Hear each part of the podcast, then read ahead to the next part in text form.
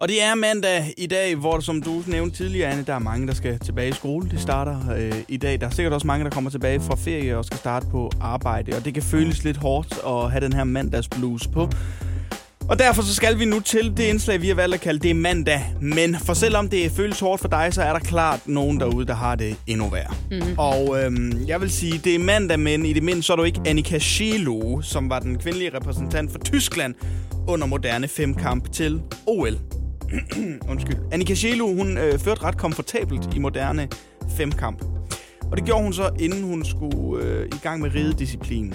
Og her der gik det så grueligt galt. I moderne femkamp, der har man ikke sin egen hest. Der bliver man tildelt en hest 20 minutter inden øh, start. Ja. Og den her hest, som øh, Annika Schelau, hun så fik tildelt, den har været igennem en mislykket gennemgang med en anden rytter. Og nu ville den så bare ikke det samme, som Schelau ville overhovedet, Ej. da hun så kom ud.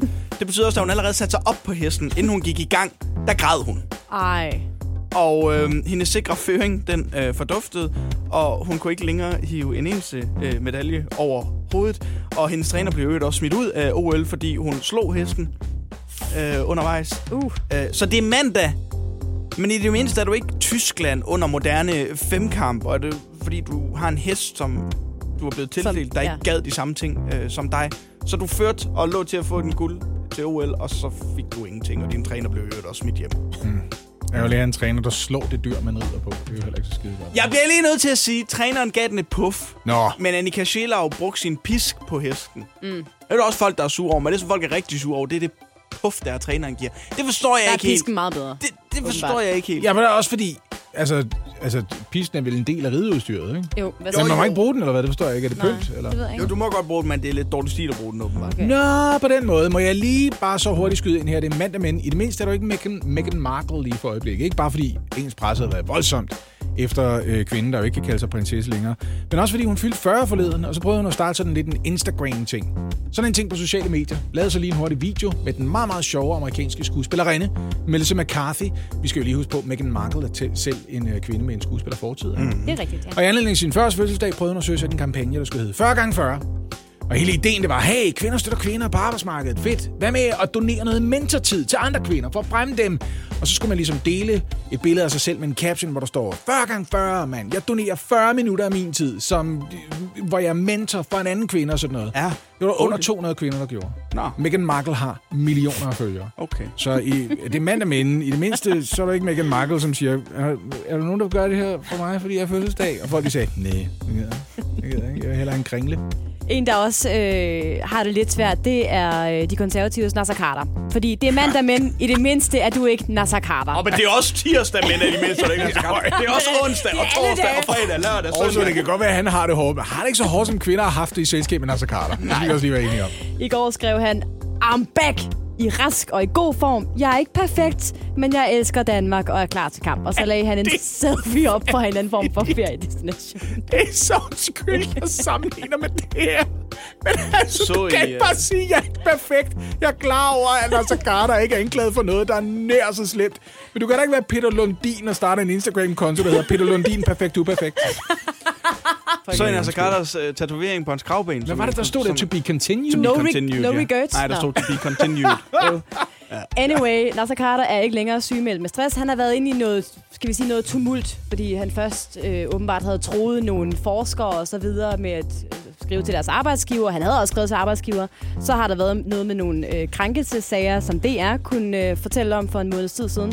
Men nu er han altså tilbage. Problemet for ham er bare, at det konservative ikke rigtig er interesseret i at få ham tilbage på Christiansborg, før de her undersøgelser om hans potentielle krænkende adfærd er blevet undersøgt til bunds. Så de er i gang med at finde ud af, hvad der er op og ned i sagerne om Nasser Carter, så det er godt, han er back, men, men han har ikke rigtig noget at lave lige nu. Altså, hvis man vil have en tatovering på den ene skulder, hvor der står to be continued, så skal du næsten få en tatovering på den anden skulder, hvor der står told you so.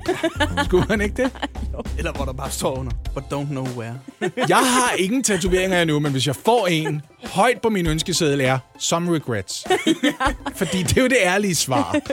Du troede jeg vel bare en lille smule, gør du ikke? Jeg lovede jer en lille smule fuglenyt. Ja, Elsker I fugle? ja, jeg kan godt lide din udgave af Fuglenyt, fordi det plejer altid at være noget med nogle ornitologer, der har dummet sig, synes du. Kan, kan, kan I lide, uh, kan I lide papegøjer? Ja, de er faktisk meget seje.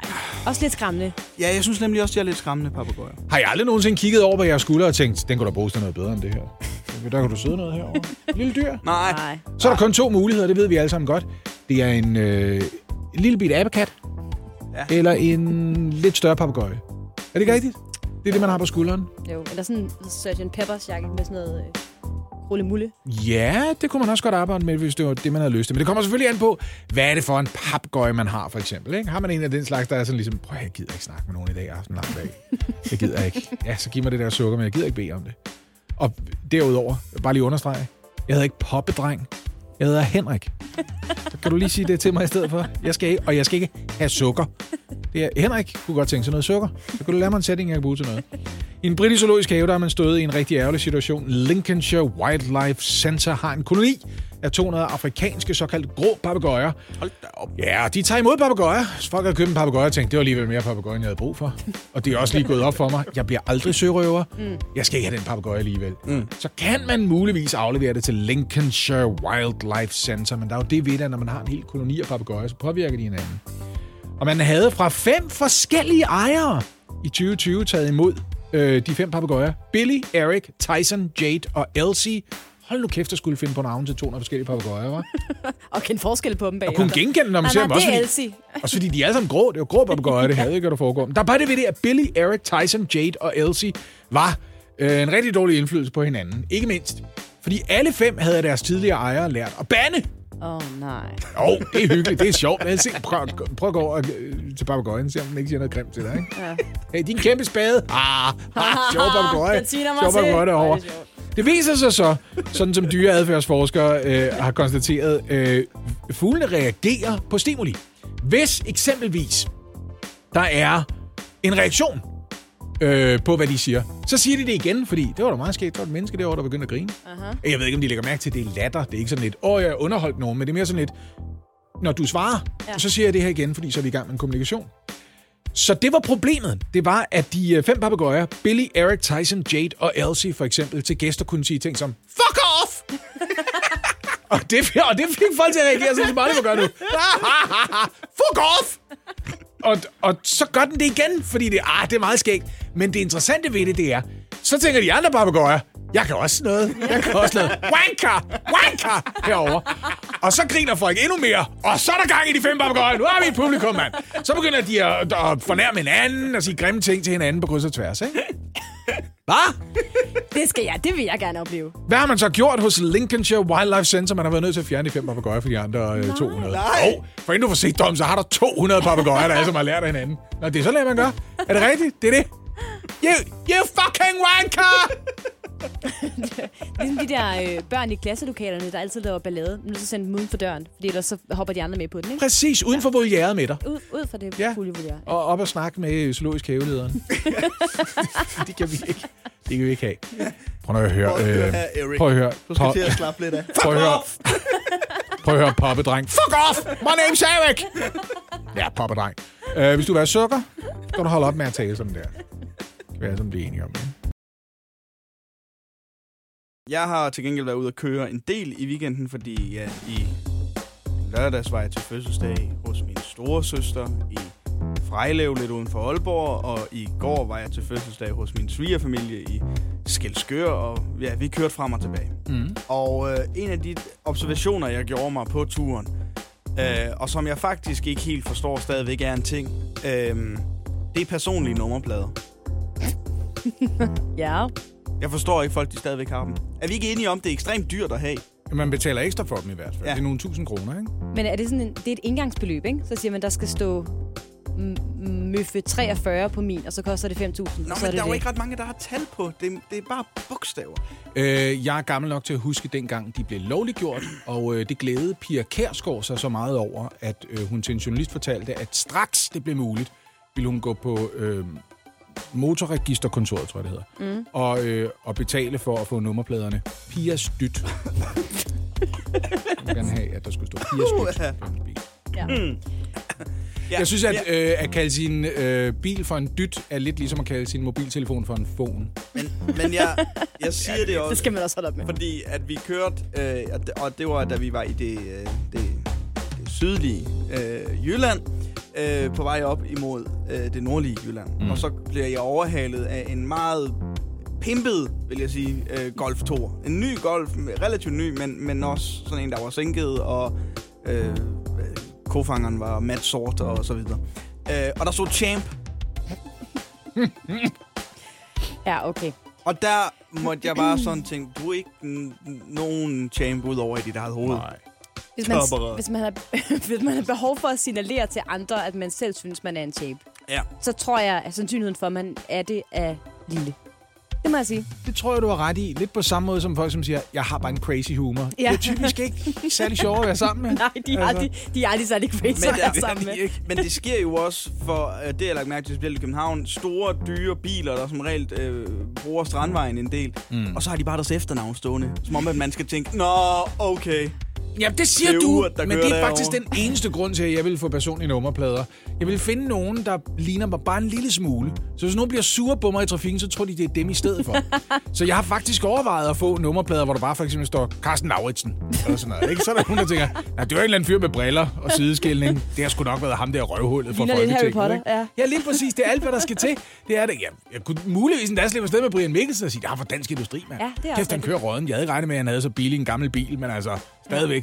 Ja. Ja. Så jeg hvor mange penge hans kone har. Men, Jeg men, føler, men jeg at siger bare, det vil jeg gøre, sådan noget, der ligesom afleder. Ikke?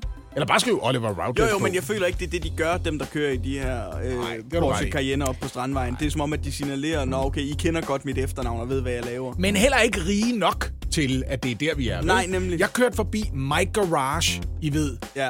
Til synladende en luksusbilforhandler, men egentlig også bare et sted, hvor Lego-arvingen kan have sine meget, meget dyre biler stående. Ikke? Jeg garanterer jer for, han har ikke en Aston Martin med nummerpladen Lego 1. Det har han ikke. Altså, hvis man er virkelig rig, så skriver man ikke Ugla eller Mærsk, eller... Jamen, kan I se, hvad jeg mener? eller loaded. Ja, eller bestseller boss. Det skriver du ikke på, når du kører... Er vi ikke enige om det? Jo. Jo, jo. Til gengæld, altså, fordelen ved det er jo, at Du er ikke det, rigtig rig, hvis du gør det. Det, det er nummerplader, der er nemme at huske. Fordi jeg har da stået ved mange en parkeringsautomat og skulle tage min nummerplade ind, og simpelthen har været i tvivl om, hvad, Men, der, hvad det hvis er for en nummerplade, jeg men har. hvis du er så rig, så er du jo ikke bekymret for, om du kan huske din nummerplade eller ej. Så tager du den Og så parkeringsplads, tager man bare de kommer. Ja. Du er Altså- faktisk nærmest i gang med at argumentere for, at du skulle have de passwords, du bruger på internettet, som din nummerplade, så du altid lige kan kigge over mobilen og sige, det er også Hvad rigtigt. Hvad Det er? Anne 123. Ja. Det er nemlig rigtigt. Kode 1, 2, 3, 4, der var den. Jeg vil bare blive glad for, hvis de eneste personlige nummerplader i fremtiden her i landet, det var øh, kongefamilien, der havde dem. Ja, fair nok. Kron 1, kron 2. Præcis. Jeg går og øh, er lidt bange for tiden. Og det gør jeg, fordi der sker øh, ting ude i verden, som vi er nødt til at forholde os til, hverken vi kan lide det eller... Nej, nej, nej, nej, nej, nej. Det her, det er ikke et indslag af hvad i alverden. Nej, okay. Det står jeg for. Men sagen er i hvert fald den, at der sker mange, synes jeg... Jeg vil, stadig, jeg vil godt kalde det naturkatastrofer rundt omkring. Vi så jo det, alle de der oversvømmelser, der var i øh, Tyskland for, mm. øh, hvad er det, en lille måneds tid siden efterhånden. Mm. Ja. Der er forfærdelige brænde i Grækenland i øjeblikket. Det er jo ironisk, der er oversvømmet så tæt på et sted, hvor der er forfærdelig skovbrand, ikke? Jo, det er det Ja. faktisk. Og Ja. jeg, Det er ironisk, faktisk. Men det synes jeg, Ja. og Alanis Morissette i hvert fald. men der, jeg har altid haft det sådan, det har, været, det har været langt væk før alt det her. Altså, så var der de der bushfires i Australien. Øh, hvor jeg sådan tænkte, ja, det er også forfærdeligt, og det stod på i mange måneder, men det er også, altså, på den anden side af jorden. Der har også været de her, dem- der er også en i Kalifornien i øjeblikket, hvor jeg sådan tænker, ja, men det er også træls. Men der er også 11 timer i et fly Der er til Kalifornien. afstand, ja. Nu er det ret tæt på, synes jeg. Og det får mig bare sådan til at blive bange. Hvad nu, hvis vi her hjemme lige pludselig skal blive ramt af et eller andet? Hvad hvis det er Lort? Skagen Klitplantage? Så er det tæt på. Ja, Ja. så synes jeg, det, det, det, det er lidt sådan tankevækkende.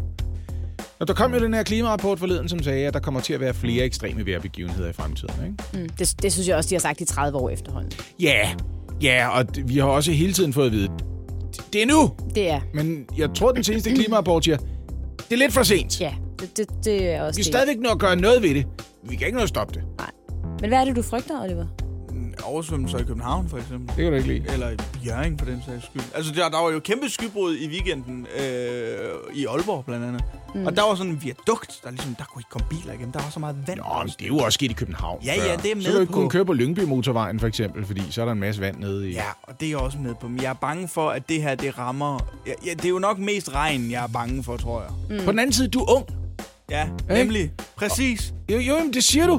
Jeg, jeg siger bare, jeg tror, unge københavnere, de vil tilpasse sig.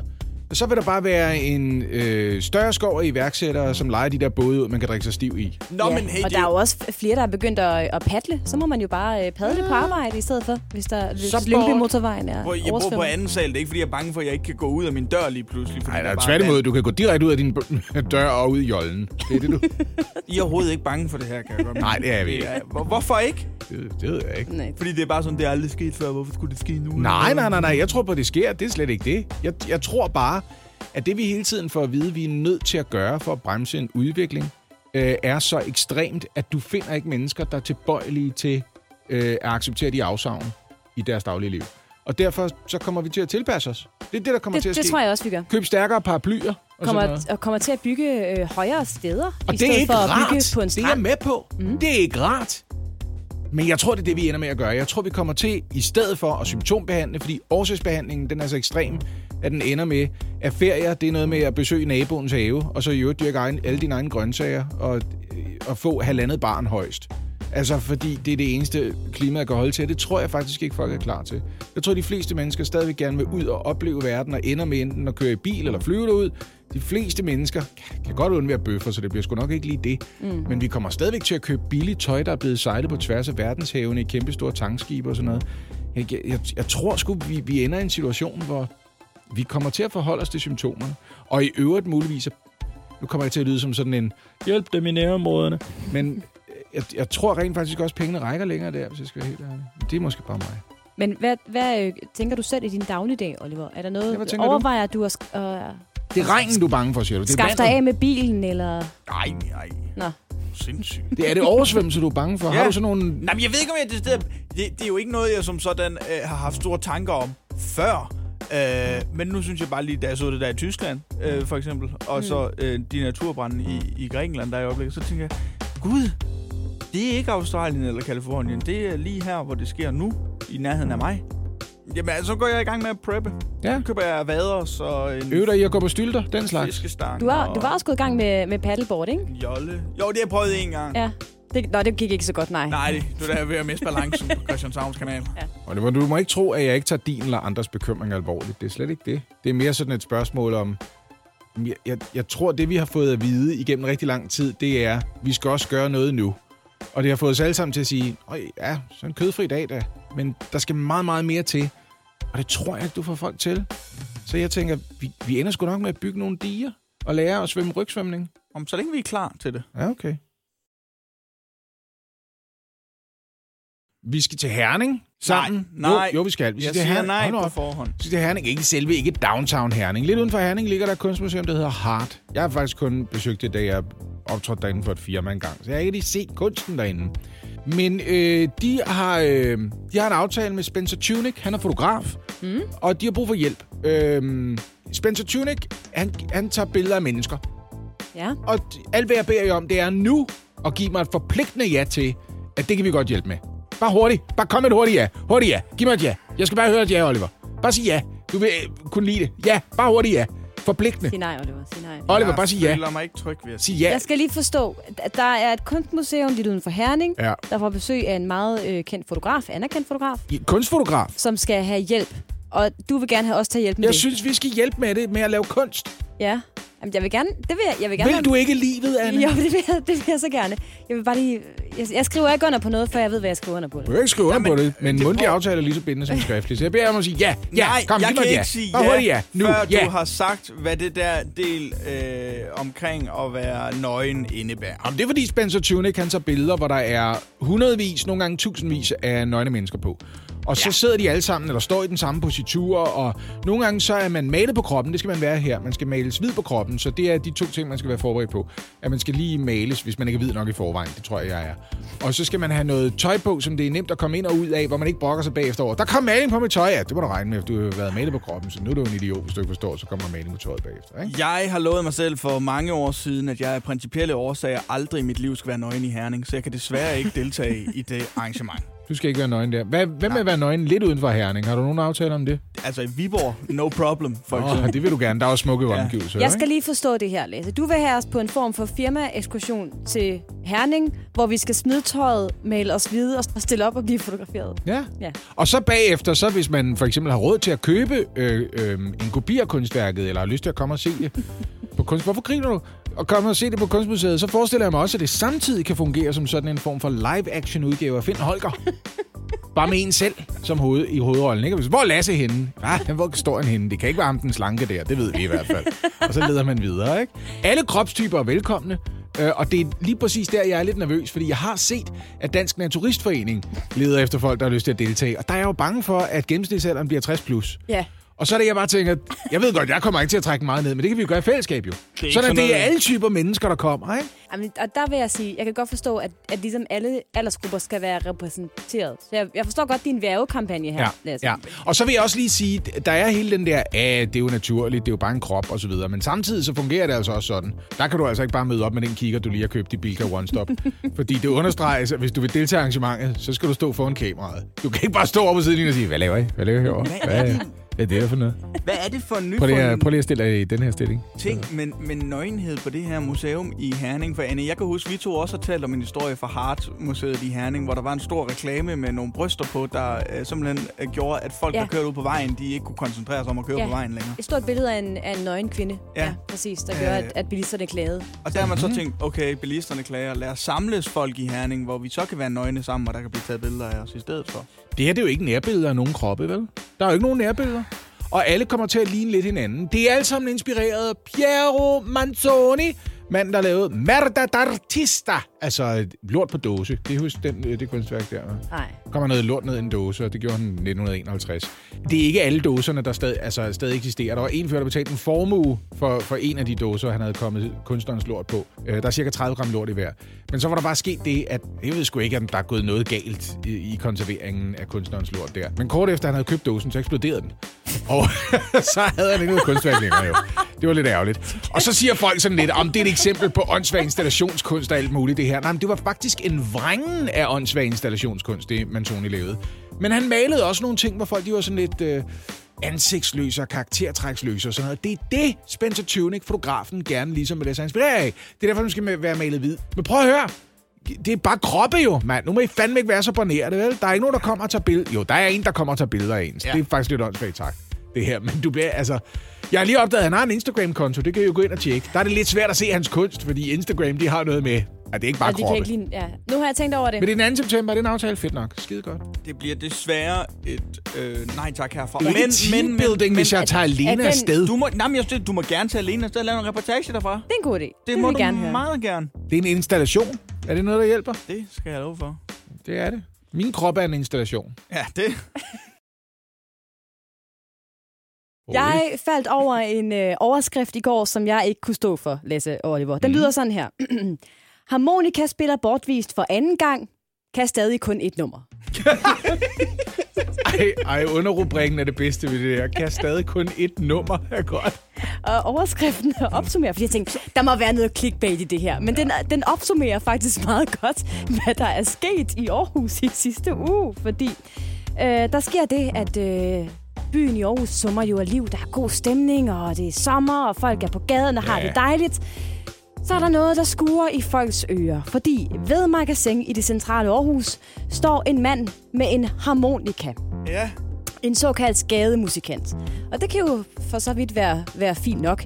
Bortset fra, at den her mand, der står ved magasin og gerne vil tjene en skilling eller to, øh, simpelthen kun kan en melodi, mm. som, som han så spiller 3-4 timer i streg. Ved vi, hvilken melodi det er? Det kan være, den er catchy af helvede til. Og så er det en Øh. melodi, der er 10 minutter lang. Ja, og øh, så vidt jeg øh, kan læse mig frem til, så er det, der er ikke tale om en sang. Det er simpelthen bare en melodi. Altså, det er nogle toner, som han sætter sammen på den samme måde igen og igen. Ergo, ikke noget, man sådan rigtig kan synge med på. Nej. Øh, men noget harmonikaspil, som altså begynder at genere folk, fordi det er meget insisterende. Fordi den her mand holder ingen pauser. Altså, han står simpelthen bare 3-4 timer i streg og klimper løs på den her harmonika. Mm. Der sker så det, at der er rigtig mange mennesker, der til sidst bliver virkelig træt af, at det er den samme melodi igen og igen og igen og igen og igen. Så ringer de til politiet og siger, kan I ikke lige, kan I måske komme, i det mindste så bede ham om at spille noget andet. Eller selv tage nogle instrumenter med og lære ham noget. Eller præcis. Start et band, lave gør en jam noget. session af en art. Kom nu. Østjyllands politi rykker ud, og de siger til den her 36-årige mand, Prøv at høre, altså, er du ikke sød at lade være med at spille det her offentligt i Aarhus? Det går ikke. Det går simpelthen ikke for os. Så, så siger han, jo jo, det skal han nok. Og så forsvinder han derfra. Hvad tror jeg, der sker dagen efter? Jeg kan jo regne ud på overskriften, at han dukker op igen. Ja. Det er samme sted, eller hvad? Østjylland, nej, nej, nej, nej. Han er røget lidt længere øh, ned ad strøget. Østjyllands politi får øh, en anmeldelse fra en borger, der på vegne af sig selv og sine kolleger ønsker politiets hjælp til at få sat en stopper for en insisterende harmonikaspillende mand. Det er så ikke den samme borger som sidst, så det viser sig, at han går virkelig folk på nerverne, den her fyr. Ifølge anmelderen spillede han meget højt og stort set uden pauser. Han spillede desuden den samme sang igen og igen, hvilket han i øvrigt ikke var særlig dygtig til. Ifølge, Det er også det, der er provokerende, ikke? ifølge anmelderen. Og der sidder man hos øh, politiet i Østjylland og tænker, det har vi hørt før, det her. Og Ja, det, det har vi alle sammen åbenbart. Alle har hørt det før. Altså, han har vel taget udgangspunkt i, det er en gågade. Der er jo ikke nogen, der hører sådan to numre i træk. Der er jo ikke nogen, der sætter sig ned og siger, skal der harmonika? der er koncert her, det skal vi da lige høre. Nå, den Hvad siger, hvad siger de hos politiet? Ja, men de rykker jo så ud igen, og så siger de, prøv at høre, er det, er det noget med, at du ikke helt har forstået det her? Og så Vi bliver han snakkede ikke med dig i går? Ja, og så bliver han faktisk anholdt for at forstyrre den offentlige orden. Nej. Så tager de ham med på politigården, hvor han så øh, erkender, den her 36-årige mand, at han godt kan huske, at han dagen forinden havde fået besked på at indstille sin musikkarriere. Kan du erkende, at du i går blev bedt om at trække dig fra det givende område? Jeg synes, det er lidt synd for ham. Det er det da også, men på den anden side kan man sige, at han er 36, han har haft tid til at lære et andet nummer. Jo, men det kan være, at han ikke er så lærende. Det kan være, at der er brug for, at der er... Jeg håber, der er en eller anden musikskole i Aarhus, Ja. ja. der kunne tage ham ind og sige, hey, fedt, du er så glad for at spille harmonika. Skal vi lige lære dig et par ting eller to? Til gengæld, jeg synes faktisk, at historien slutter en lille smule ærgerligt, fordi øh, det slutter med, at ham her, den 36-årige gademusikant, lover politiet, at han ikke vil spille musik på gaden længere. Se, det er jo synd for det, ham. så- og jeg tænker også, fordi han godt kunne være blevet et tilløbsstykke. Altså, er han da- kunne måske godt være øh, Ja. ham, man gik rundt i Aarhus by, øh, Midtby for at lidt håbe og møde. Bare sådan, Nå, det er ham, der kun kan de der øh, fire toner, som han øh, spiller Ja. fire timer i træk. Ja, ja, ja, ja. ja. Og jeg, det, jeg er så ked af, at han ikke øh, kan bedre, for jeg holder jo egentlig af harmonikamusik. Jeg har altid godt kunne lide det. Hvis det var den her, ikke? Ja. Men der er også mandolin på, kan man sige. Ja. Der vil gå et stykke tid. Hvordan har I det egentlig med gademusikanter? Giver I, giver I penge til dem? For at gå, ja. Og lige, og lige, og lige smut. Hvor meget skal du have for at stille dig det over i stedet for? Hvor meget skal du have for at Jeg har spille en, øh, jeg har en ekskæreste, der bor 6 km herfra. Kan du stille dig op for, foran deres lejlighed? Mine damer og herrer, så er det jo... Altså, Oliver Rowlett, ja, ah, min veninde siger, at han er fra Frederikshavn. Ja, det er jeg kraftet med. Vi har en overraskende føring i Hvad det værd quizzen. En øh, ny sæson er jo øh, startet, og det er simpelthen dig, Lasse, der løb med sejren i sidste uge, på trods af et bud, som var 10.000 kroner forkert. Du fører 1-0. Jeg forstår ikke, at du er overrasket over nogen fører, når vi kun har spillet det én gang. Jeg har ikke Det er måske overrasket mere, over det- nogen fører. Jeg det er dig, over, ja, der fører. Du fører. What? Ja, Hvorfor? det er jeg også lidt overrasket over. Jeg er krejlerkongen jo. Ja, Ah, ikke i den her quiz. lidt. Ah, lidt af det. Anne og Lasse, hvad tænker I? Jeg tænker, at øh, jeg er glad for de nye følgere, vi får inde på vores øh, Instagram-konto, hvor vi hedder Radio 100.dk. Jeg er lidt bange for, at vi simpelthen skræmmer dem væk igen, når de trykker på vores story og ser, hvad det er, vi skal gætte prisen på i dag. For det er godt nok noget af det grimmeste, jeg nogensinde har set. Der er også noget mærkeligt i at sige, øh, at det her, det er, jeg citerer nu, et fad udformet som en gris. Men det er jo ikke en gris, det der. Altså, det er jo, øh, det er jo fordi, det er et fad alt for fladt, og den mangler det meste af hovedet og hele kroppen. Altså, det er jo ikke, det er jo ikke en gris, det her. Det er en halv gris. Det er en, Det, det er et fad med tryne, af hvad det er. og et par, og et par øh, griseører. Jeg vil sige det sådan her. Jeg tror, at køberskaren til det her fad udformet som en gris er, øh, er smalt. Jeg tror ikke, Kunne der er du- så mange. kunne- nej, svaret er nej. Kunne du forestille dig, nej. at du ville blive glad for det, hvis du fik det Aldrig som en gave, måske? Aldrig i livet. Nej. Det vil jeg... Du, det skal du ikke. Nej, tak. Nej, tak. Vil du ikke blive lidt imponeret, hvis du kom til en julefrokost, hvor nogen serverede ribbensteg i det her fad? Jo, det vil jeg. Det vil jeg faktisk. Vil I gerne vide lidt mere? Ja, tak. Om dagens produkt, så skriver dagens sælger således. Keramik. Stort fad til steg eller frugt. Sjældent fad, udformet som en gris fra Dybdal. Stemplet Dybdal, København. Nej, Danmark, undskyld, 1970. Glaseret i mørkegrøn nuance. 37 cm i længden, 23 cm i bredden og en højde på cirka 8 cm. Snude, patter, hale med mere er intakt. I rigtig flot stand. En sætning, jeg ikke havde regnet med at høre dig sige i dag, Oliver. Spørgsmålet er jo så bare, hvad sådan et dybdal-fad udformet som en gris skal koste. Med andre ord, hvad er det værd? Det gælder jo både, når man køber keramikfad, og når man er på første date. Er det en god idé lige at spørge, øh, er der intakte patter? Snude, patter og hale, er det intakt? Skal jeg lige høre? De kalder det snude. Er det ikke en tryne på en gris? Det er ingen mening. Det, er jo, det her det er jo ikke en griseelsker, det er jo en fadelsker. Jeg kigger nu over på dig, øh, Lasse Remmer, såkaldt krejlerkonge. Dyb, Dybdal. Sø, Sødal, hvad hedder det? Dybdal. Dybdal. Er det noget, er det noget man skal kende? Nej. Er det ligesom Binger Grøndal eller noget andet? Nej.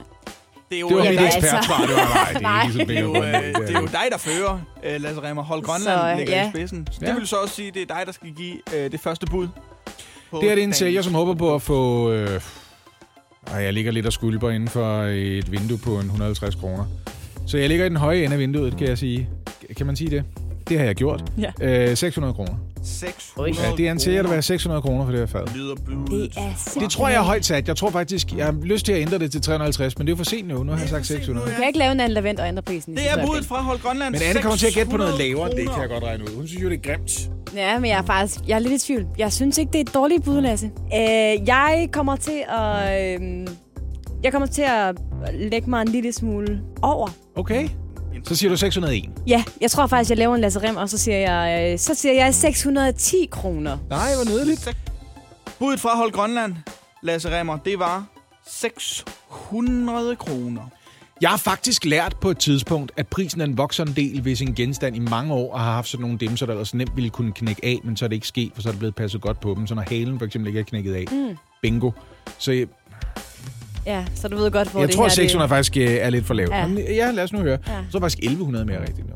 Men Nu får vi at se. det... Ej, det tror jeg er for meget. Budet fra Hold Vest var konservativt 610 kroner. Altså over. Anne Anne Lavend. godt sagt over, ikke? Ja. Det er over, ja. Ja. Dybdalfadet, der er udformet som en gris med snude, patter, hale, intakt, er sat til salg for...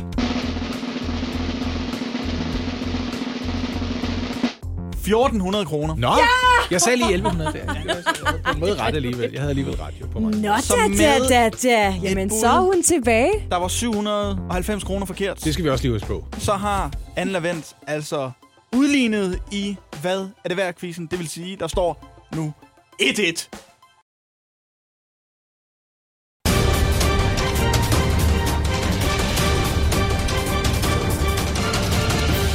Er det blevet tid til en onsdags Olfert.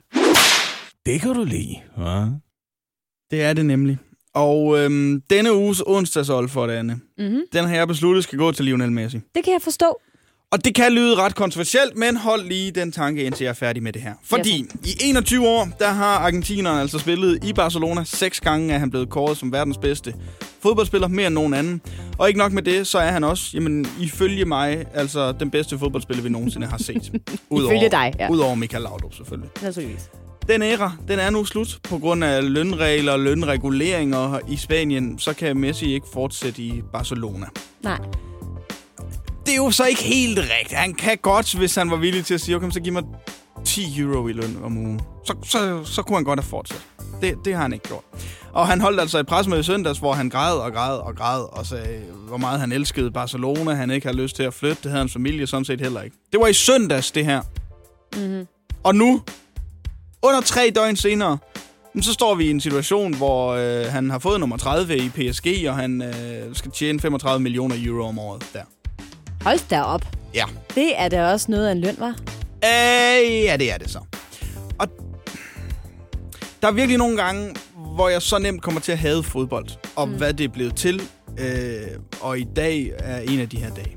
Øh, romantikken omkring fodbold er for længst død. Det er jeg godt klar over. Spillere, der udelukkende repræsenterer en klub hele deres karriere, det er nærmest ikke eksisterende. Jeg tænkte, at Messi var en af de typer. Jeg tænkte, okay, han er, han er, han er definitionen af Barcelona. Ja. Han er alt, hvad Barcelona er og står for, det er skabt på grund af Messi. I løbet af de seneste 21 år i hvert fald. Eller lad os være ærlige, siden 2004, 5, 6 stykker. Jeg skal bare lige forstå. Når han siger, jeg kan ikke fortsætte i Barcelona, mm. så kunne det være moden til en omskrivning, hvor han siger, jeg vil ikke fortsætte i Barcelona for enhver pris? Ja. Fordi han kunne bare være gået yderligere ned i løn, end det, som i forvejen var aftalt. Og det var også strengt, fordi han havde jo aftalt at gå 50% ned i løn. Men det var det, jeg kunne forstå, og det, at- og det er jo, jeg er godt klar over, at han stadigvæk tjener helt sindssygt Ja. mange penge, men det er jo stadigvæk også meget at skære af sin løn. Det er enormt meget. Og, og jeg tror også, der hvor jeg bliver oprigtigt sur på Lionel Messi, og det er, det er fordi, han skifter til Paris Saint-Germain.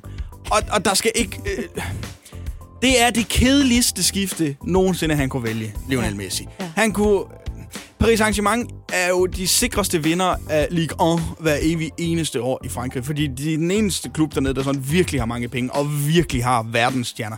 Jo, jo, der er Marseille, der er Lyon, som også er traditionsklubber og har været det længe, men de er ikke på nogen tænkelig måde i nærheden af at have de samme midler, som Paris Saint-Germain de har. Mm. Så han kommer til at, at kede sig helvedes til, til, når han skal spille mod øh, Bray og øh, Clermont-Faux, og hvad i alverden ved jeg. Altså sådan, det er det. Han er udelukkende skifter til, fordi han har en drøm om at vinde Champions League med PSG. Det kan jeg muligvis godt forstå. Det er da også stort, og så spørgsmålet er jo også, havde han så mange andre muligheder?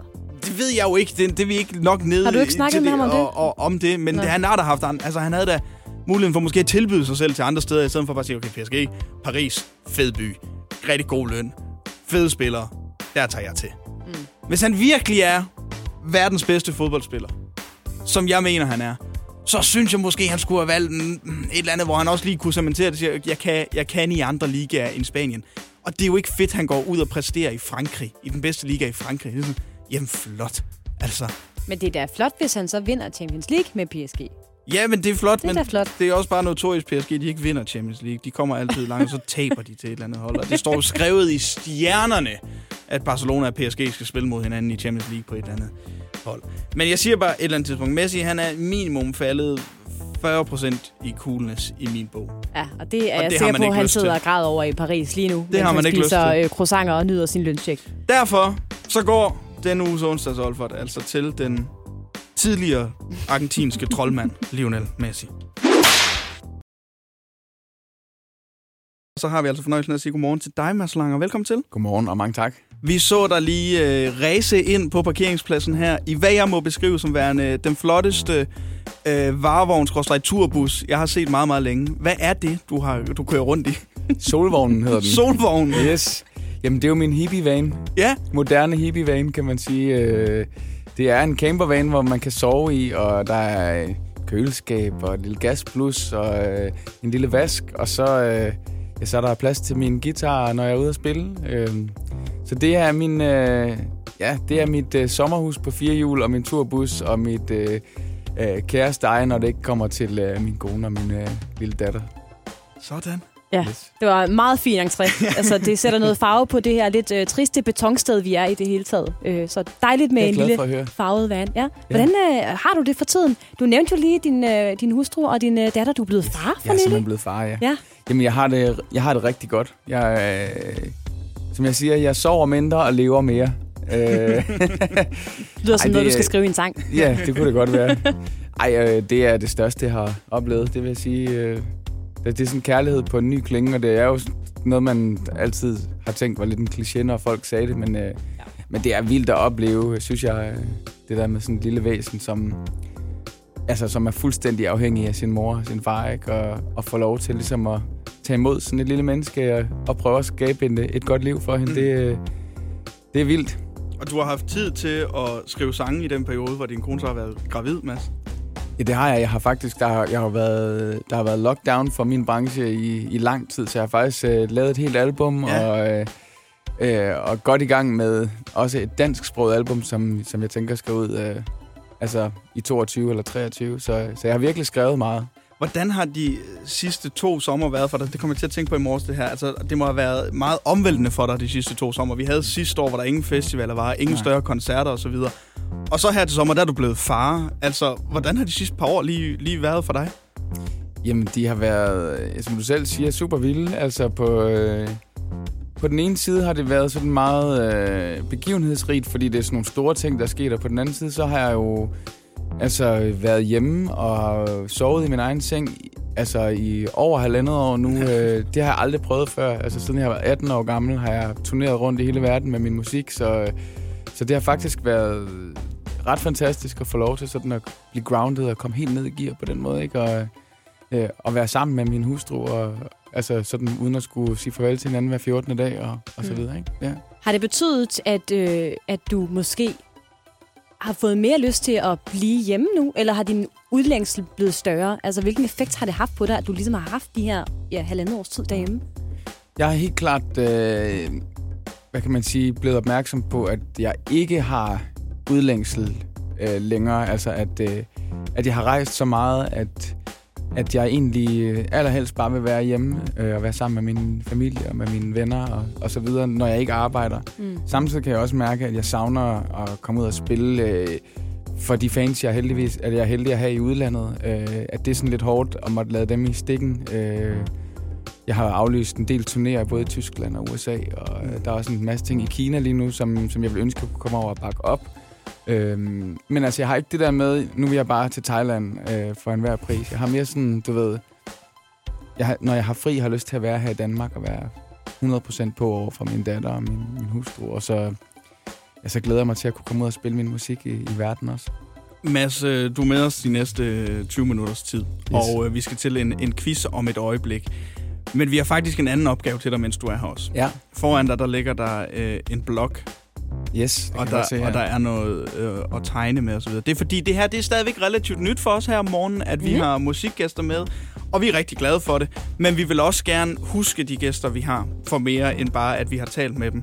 Så faktisk lige her, der kan du se nogle billeder, der er blevet tegnet af andre gæster. Yes. Der er en senest tegning fra Hugo Helmi, der er også en fra Drew Sycamore, der er også fra Stine og Anders fra Alphabet. Yes. Så vi skal da til at tegne et selvportræt. Ja, og det må altså gerne være abstrakt. Jeg vil sige, Helt sikkert. Drew Sycamore, som øh, du kigger på nu, har tegnet sig selv som pri- øh, pirat. Altså øh, Jamen, hun virkelig... ligner også lidt en pirat, ikke? Jamen, det er det. Altså, Det er helt flot fantastisk. selvportræt, vil jeg sige. Men hvis du ser dig selv mere som et, et, øh, et træ, eller en, øh, en øh, farvet van, eller hvad det nu kan være, så må du også gerne gøre det. Bare noget, Helt du synes øh, portrætterer dig selv.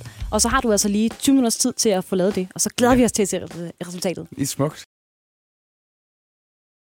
Lightning for mig er sådan en sang om det magiske i mødet mellem mennesker, kan man Mm. sige. Og det, øh, altså, det er sådan en sang, som for mig besk- altså, beskriver de store øjeblikke, jeg, jeg har haft i mit liv, hvor man ligesom har følt sig ramt af lynet. Øh, det kan både være i forelskelse, det kan være øh, for eksempel, da jeg fik min datter og så hende i øjnene første gang, men, men altså også i koncerter, der sker noget magisk nogle gange, når noget går op i en højere enhed i en koncert, hvor ens musik møder sit publikum, og så er det som om, det slår gnister, og det er sådan, det er det, den sang er for mig. Det handler om de der øjeblikke, hvor, hvor man føler sig ramt af lynet. Mm. Jeg kommer straks til at tænke på, ja, da jeg sådan, eller det hele var spændende med min nuværende kæreste. Og det, Ja. ja. altså, da man lige mødte hinanden, og man så hinanden i øjnene. Og, okay, Ja. jeg ved godt, hvad jeg tænker. Tænker du det Ja, samme præcis. som mig lige nu, Ja. i hvert fald? Så det, ja. Ja, og det er nok i virkeligheden det øjeblik, hvor man hvor begge to mærker det samme på samme tid.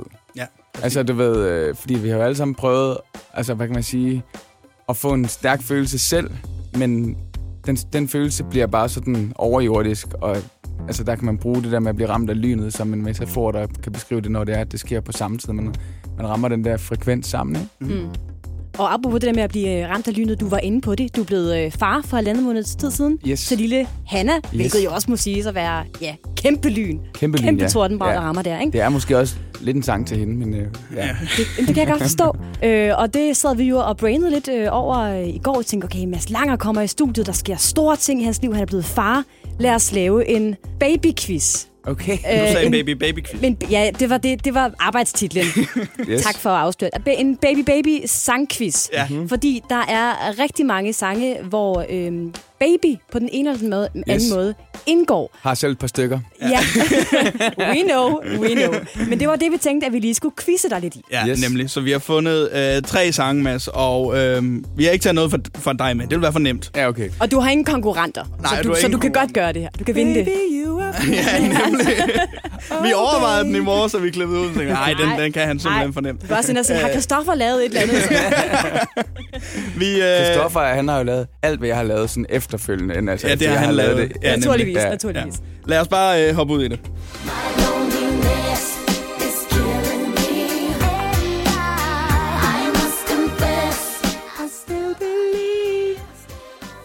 Ja. Free Britney i øvrigt. Ja, er Free Britney for pokker. Jamen, der, der gav jeg måske lidt for meget væk, men øh, den kan du. Altså, om jeg kan øh, sang? Sang og ja, kunstner. Ja, det vil jeg sige. Hvem ja. tror du, det er? Baby One More Time med Kære Britney, som vi helt sikkert skal have ud af hendes forfærdelige situation. Øh, vi hopper så øh, til Danmark nu. Næste kunstner.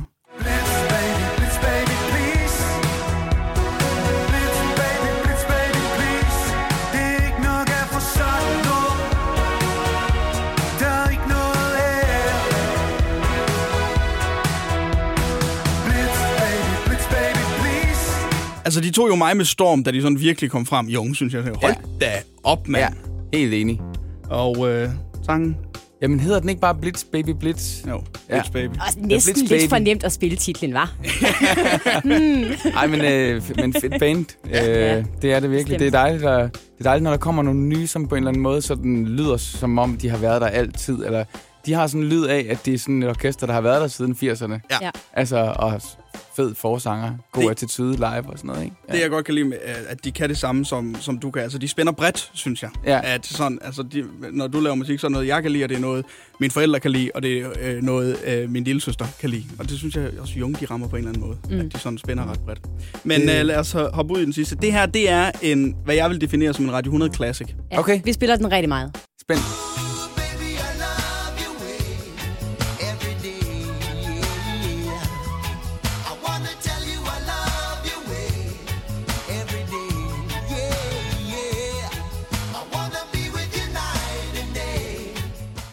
Oh, der bliver kigget rundt omkring. Oh, Mads Langer er udfordret. Ej. Jeg kender jo udmærket øh, sangen. Ja.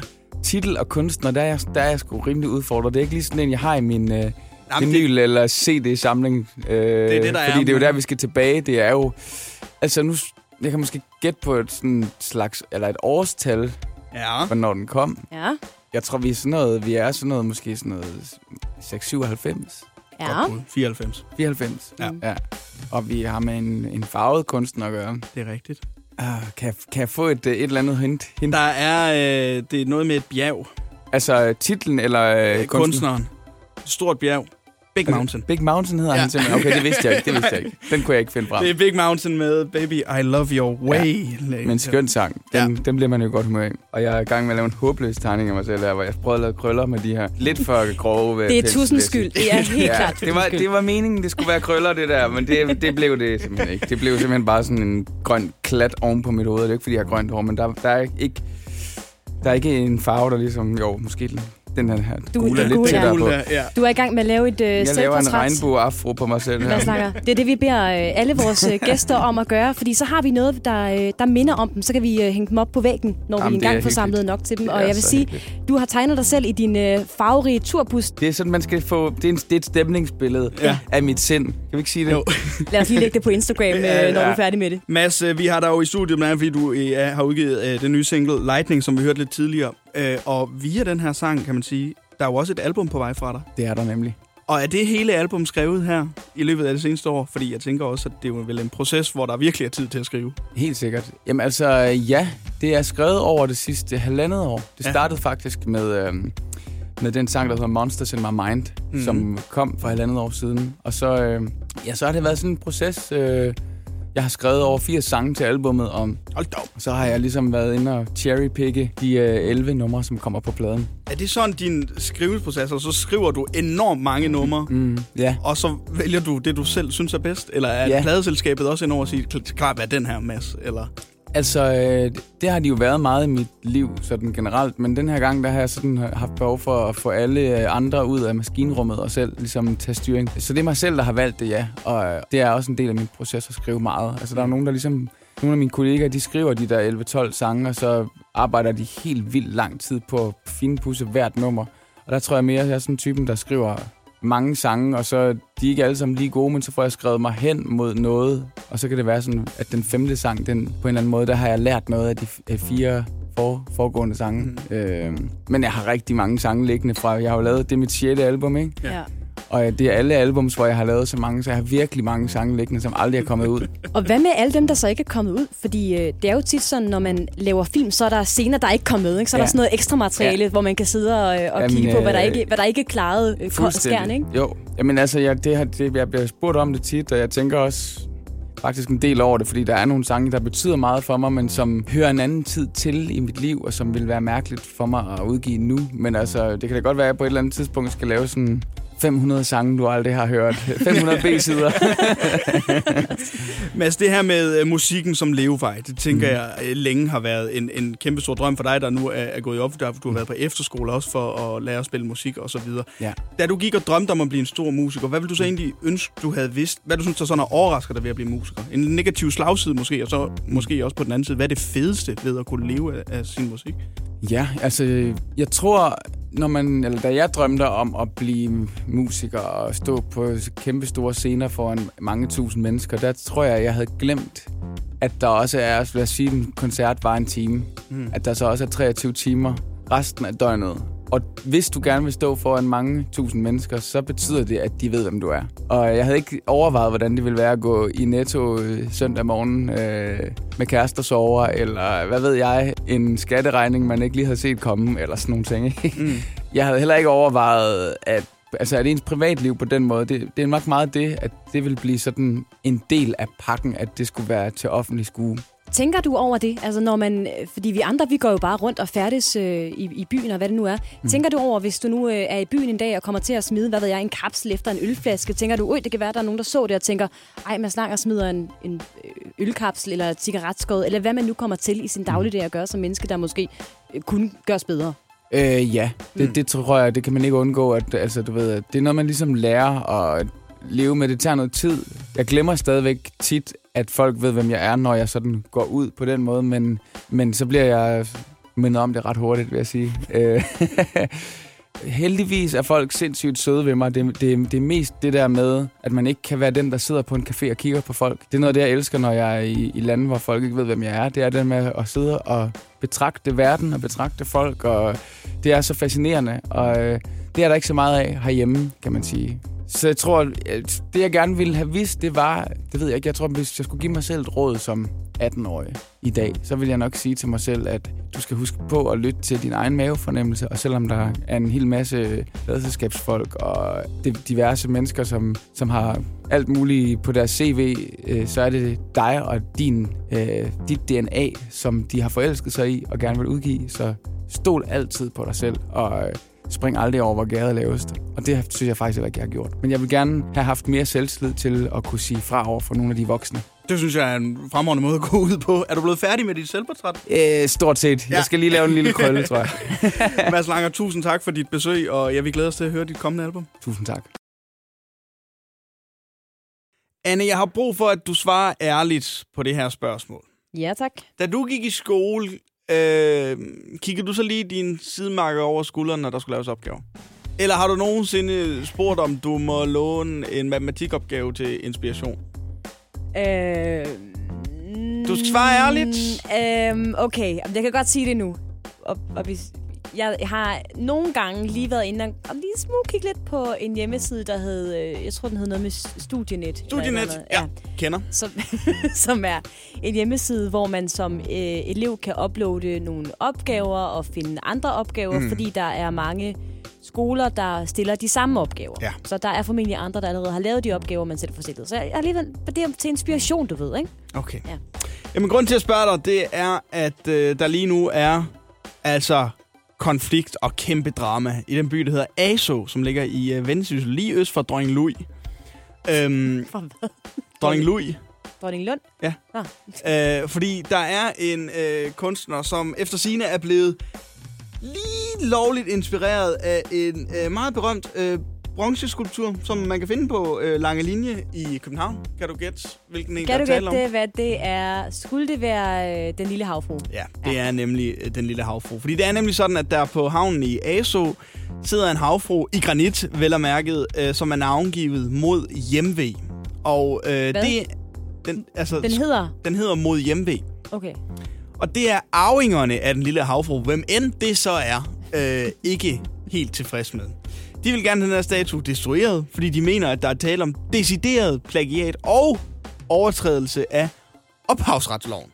Okay, øhm, nu ved jeg jo ikke, hvordan mod hjemvej ser ud, men jeg tænker, at det virker en lille smule uoriginalt at lave en havfru i granit og placere den skulptur på en havn. Det er som om det, eller ved noget vand. Det er som om det er meget det samme som i Skal København. ikke? jeg lige beskrive for dig, hvordan den ser ud? Ja, tak.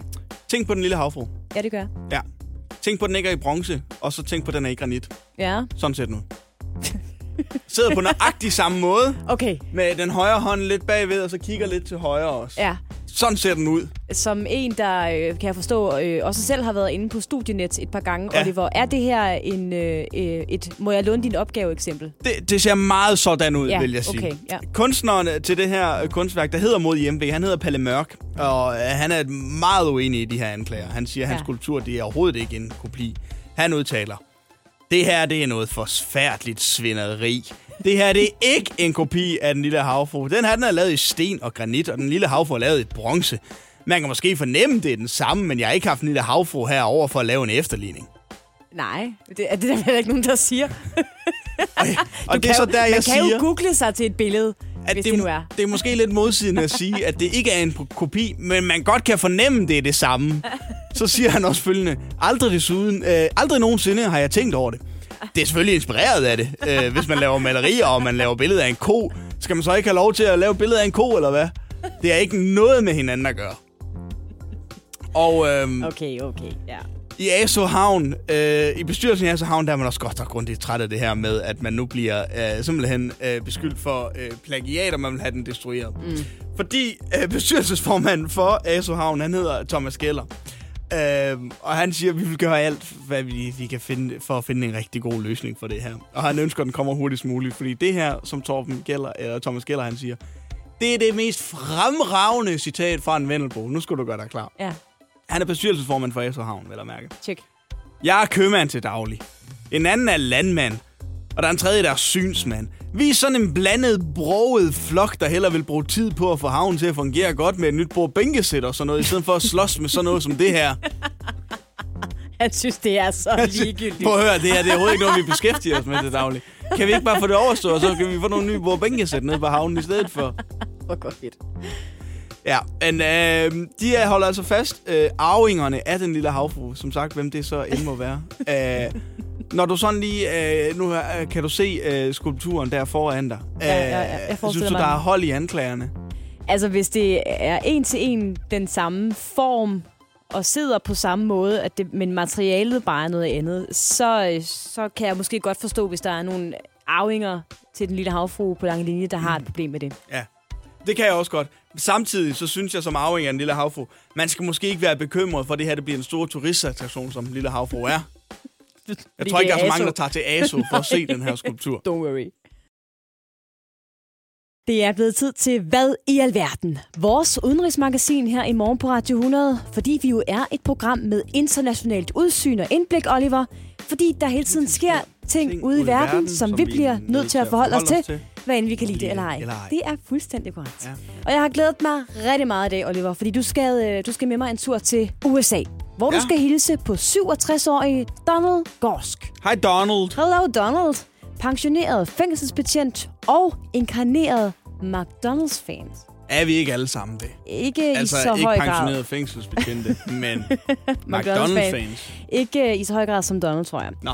Han er netop blevet optaget i Guinness rekordbog, fordi han i løbet af de seneste knap 50 år har spist ikke færre end, og nu skal jeg lige bede dig om at holde øh, godt fat i bordkanten her, 32.340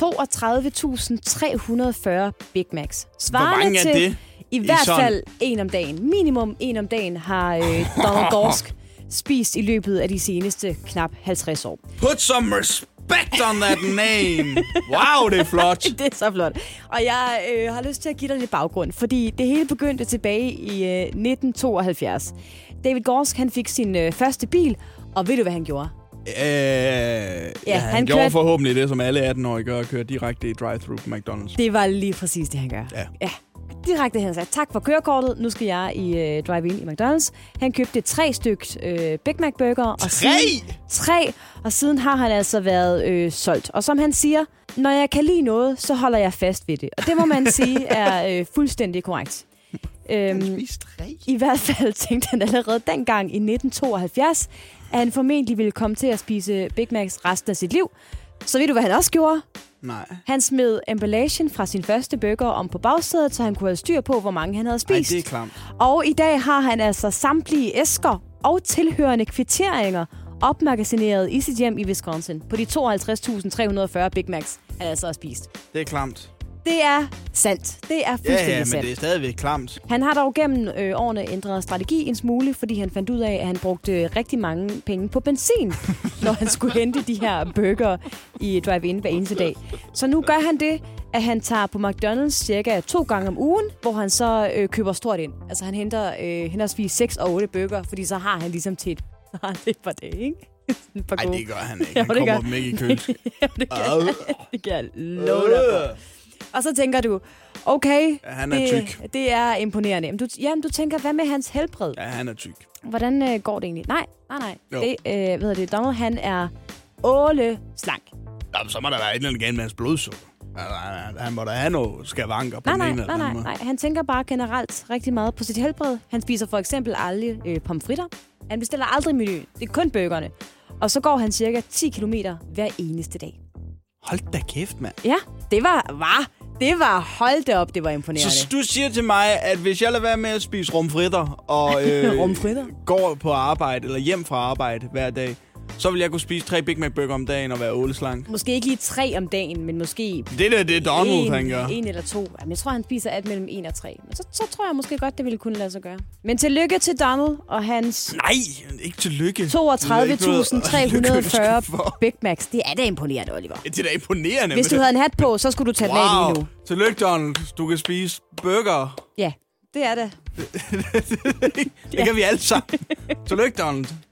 Du er relativt klam og øh, Nej, hold spiser op. mange Big Macs. Han kan bare godt lide Big Macs. Han holder fast i noget, når han godt kan lide det. Men han er Guinness rekordbog, og det har jeg altid godt kunne tænke mig. Det er jo en form for øh, premiere, vi skal have fat i, Oliver. Det er korrekt. Vi skal begynde at anmelde Flow TV. Ja, Hver torsdag, i stedet for øh, film, det har vi anmeldt i lang tid nu. Prøver vi lige med Flow TV, fordi der er mange af os, der faktisk er glade for at sætte os ned og lade fjernsynet bestemme, hvad vi egentlig skal se. præcis. I Og, hvert fald mig selv. og derfor så har vi jo også besluttet, at det er de rigtige Flow TV-eksperter, der skal anmelde det her. Nemlig Nemlig os. os. Fordi vi ser stadigvæk uh, Flow TV. Jeg er lidt i tvivl om, hvad, hvad vi skal kalde øh, indslaget her. Indtil videre Fun with torsdags the TV. flow, eller et eller andet. Ja.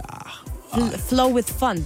Fl- Hvis man skal blande flow. engelske ord ind i det, Anne, så er det som regel ikke så godt Nå. et ordspil. Det må vi lige arbejde lidt på. Men jeg satte dig opgaven i går at se øh, to ens med Peter Ingemann. Det blev sendt på TV2 kl. 20.50, og for alt hvad jeg ved, så var det en premiere på et nyt program. Ja.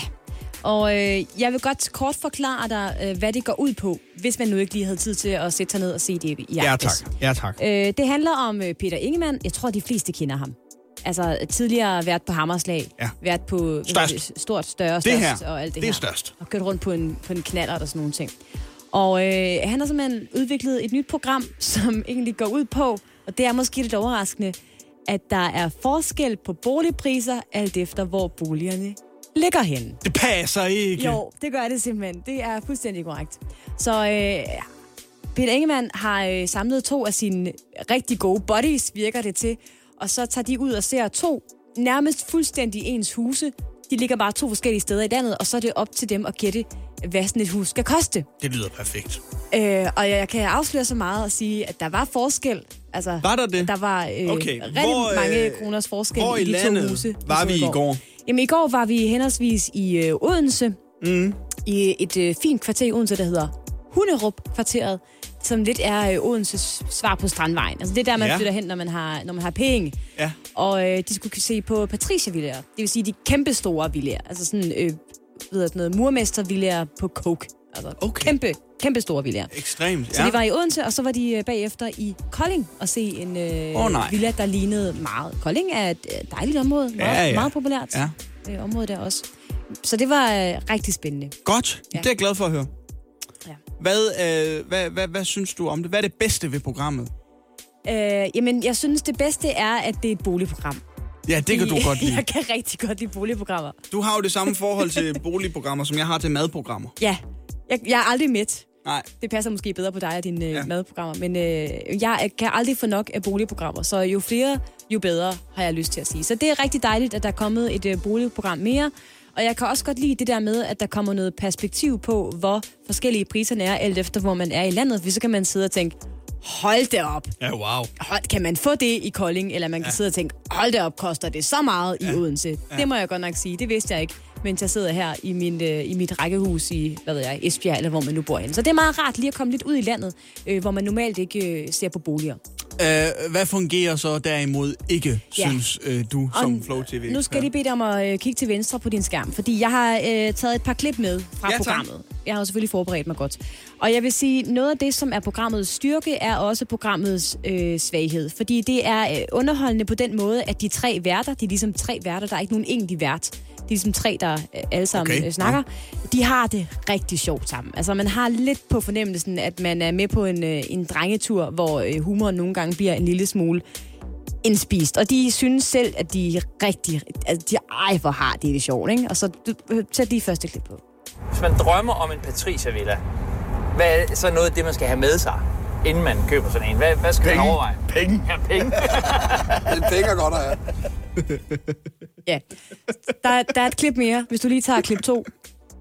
Nå, så er du på hjemmebane jo. Nej, det er jeg ikke. Skal ramme den lige på. Det skal jeg da ikke. Jeg er jo ikke maler i Odense. Jeg vil sige, hvis Er det, det var mig, der var så tæt på vores min Ja, nu kommer han med noget så lort. ville jeg helst bare ramme den lige på. Ellers ville jeg synes, det var pinligt. Du er så dum. Du er så dum. Vil du godt se det? Jo. Så er du også dum. Det er boysene! Det er nemlig...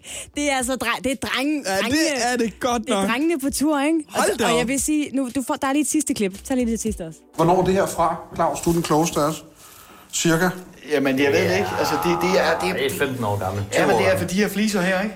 Jeg har lige lagt sig om brun klinker. Men altså, min, min stil skal jo ikke uh, tage efter. Nej, nej, sådan det gør vi heller, det gør vi heller ikke. Du har ikke nogen. Det er...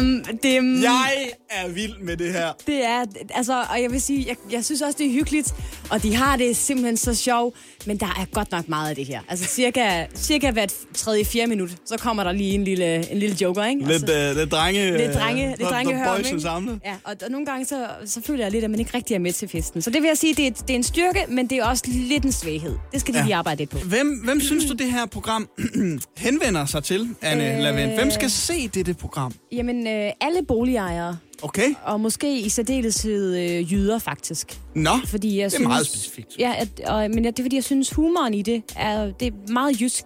Ja, det tror jeg, du kan ret i. Og så tror jeg også, og jeg, jeg ved det simpelthen ikke, men jeg tror faktisk, at øh, Peter Ingemann har øh, flest fans i Jylland. Men på den anden side, altså det her, Penge. Ja, penge.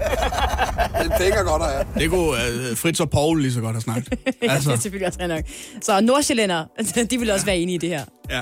Så Okay. ja, folk, der øh, ejer en bolig, eller bare generelt godt kan lide at øh, komme ind og snage lidt i andres huse. Ja. Altså, og det kan vi jo godt Det kan vi godt se, lide, hvordan andre ja. folk bor. Ikke? Sådan, Nå, hold det op.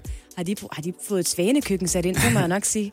Øhm, normalt så vil vi jo give stjerner, øh, når det handler om film eller serier og så videre. Mm. Men når det handler om Flow TV, Ja. så har vi besluttet os for, at der skal uddeles genudsendelser. Ja. Så skalaen er stadigvæk fra 1 til 6, Anne. Mm. Øh, hvor mange genudsendelser skal øh, to ens med Ingemann have, ifølge dig? Ja. Øhm, og det synes jeg straks er sværere. Fordi jeg jo kun har set et program, ikke? Og det kan jo være, at det bliver bedre, og det kan også være, at det bliver værre. Det, det skal jeg ikke kunne sige.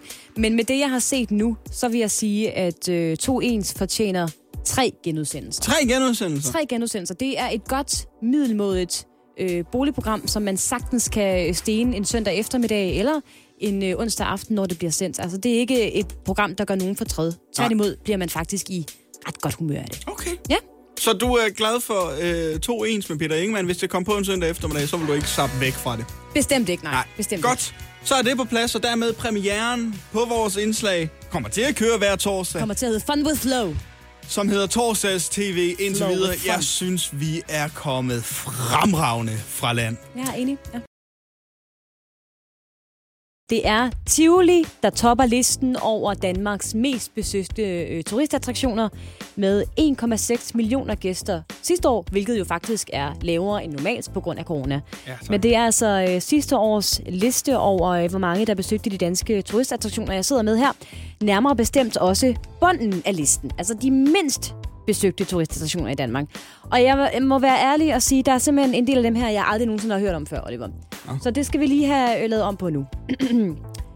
Heltborg Museum og Sydty Kunst- og Kulturcenter Destination. Herregården Hessel. Ja. Egnssamlingen Saltum. Ja, Saltum. Det er op, det er op øh, i oppe Nordjylland, mig, ikke? ja. Ja. Så er der Alhambra, Museet for Humor og Satire, det tidligere revymuseum. Nå, er det i bunden? Ja, det er også i bunden. Sker der? 6. sidst. Så er der Skargård. Så er der Arkeologi Haderslev. Det undrer mig lidt, for det er jo... Det er nede øh, ved dig. Det er nemlig min hjemmeegn. Ja. Og, der, og der må jeg sige, det har jeg svært ved at forstå. Det er et dejligt sted. Så er der noget, der hedder Museum Ovaci. Så er der Provstgårds Jagthus. Så er der Skanderborg Bunkerne. Så er der sidst, aller, aller sidst på listen, Vingsted Jernalder. Nå, for sådan. Som er et sted, hvor man kan finde ud af, hvordan livet var for jernaldermenneskerne. Øh, sjovt nok? Interessant, ja. Ja. Og jeg tænker, øh, vi skal have gjort noget ved det her. Vi bliver nødt til at sætte fokus på nogle af de her øh, turistattraktioner, der altså har haft det særligt svært under coronakrisen. Selvfølgelig. Så ved siden af dig, der er der øh, en lille skål, Ja, hvor jeg, jeg øh, har lagt øh, alle de her bund 10 attraktioner ned i. Så nu vil jeg gerne have, at du helt tilfældigt trækker en øh, seddel op af den her skål, og så fortæller du mig, hvad vi skal høre om i dag. Jeg ryster lige. det er godt. Ja, Det skal gå ordentligt til. Og så, Jeg prøv, så har jeg nemlig en liste her en over, op her. ja, hvad de forskellige øh, turistattraktioner egentlig Og rummer. Der står... Der står arkeologi Haderslev. Gør der det? Ja, det gør der. Nå, ej, det er jo sjovt. Det er jo, øh, det er jo netop nede ved mig. Den er du Så, så, øh, velforberedt på, tænker jeg. Så jamen, det tror jeg faktisk er. ja. Arkeologi Haderslev, Oliver. Ja. Det er faktisk et af de mest spændende steder, du kan besøge i Danmark. Nå, Her kan du, som ah. navnet måske antyder, jo, opleve nogle af de fineste arkeologiske fund fra den sønderjyske muld. Blandt andet Danmarks ældste grav. Ligger vist ude ved over Jerstal, så vidt jeg husker.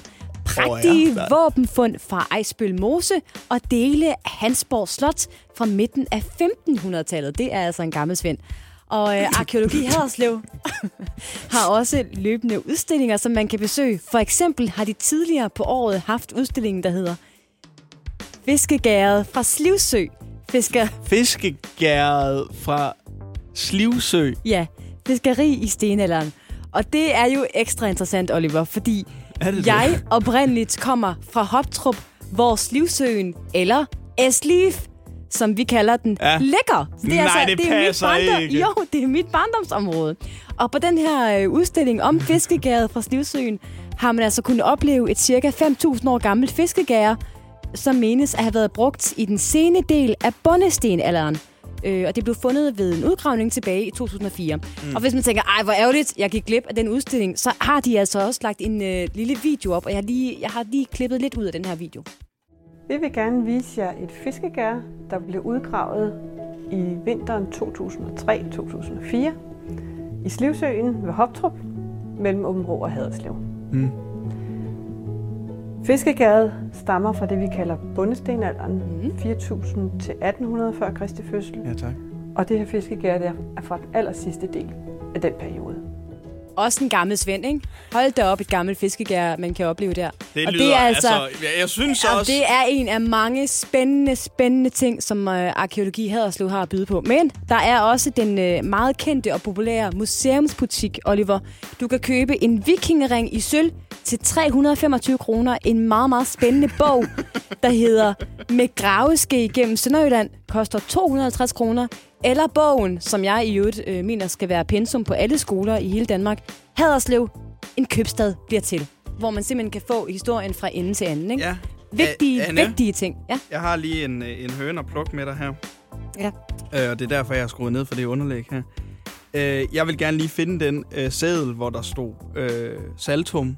Øh, og så begynder jeg at folde sædlerne ud nu, for at finde den. ja. Når du tænker på egensamlingen Saltum, ja. Ja. Med 4.300 besøg. Og indtil videre, så har, har jeg åbnet seks, nu åbner jeg syv. Jo, der står, der står arkeologi Haderslev på samtlige sædler, Anne. Gør der det? Ja. Nå, Ej, det er en fejl. Det var ikke meningen. Er det bare... Så er det, øh, det var ikke lige meningen. Men du må da indrømme, det var spændende. Nej, Jo. det synes jeg ikke. Au, arkeologi Haderslev. Du har Det er snydt mig. Øh, nej, det synes jeg nu ikke, jeg har. Sådan synes jeg ikke, man kan stille det op. Jeg synes, vi alle sammen fik noget ud af det her, Oliver. Godmorgen. Det her er Radio 100.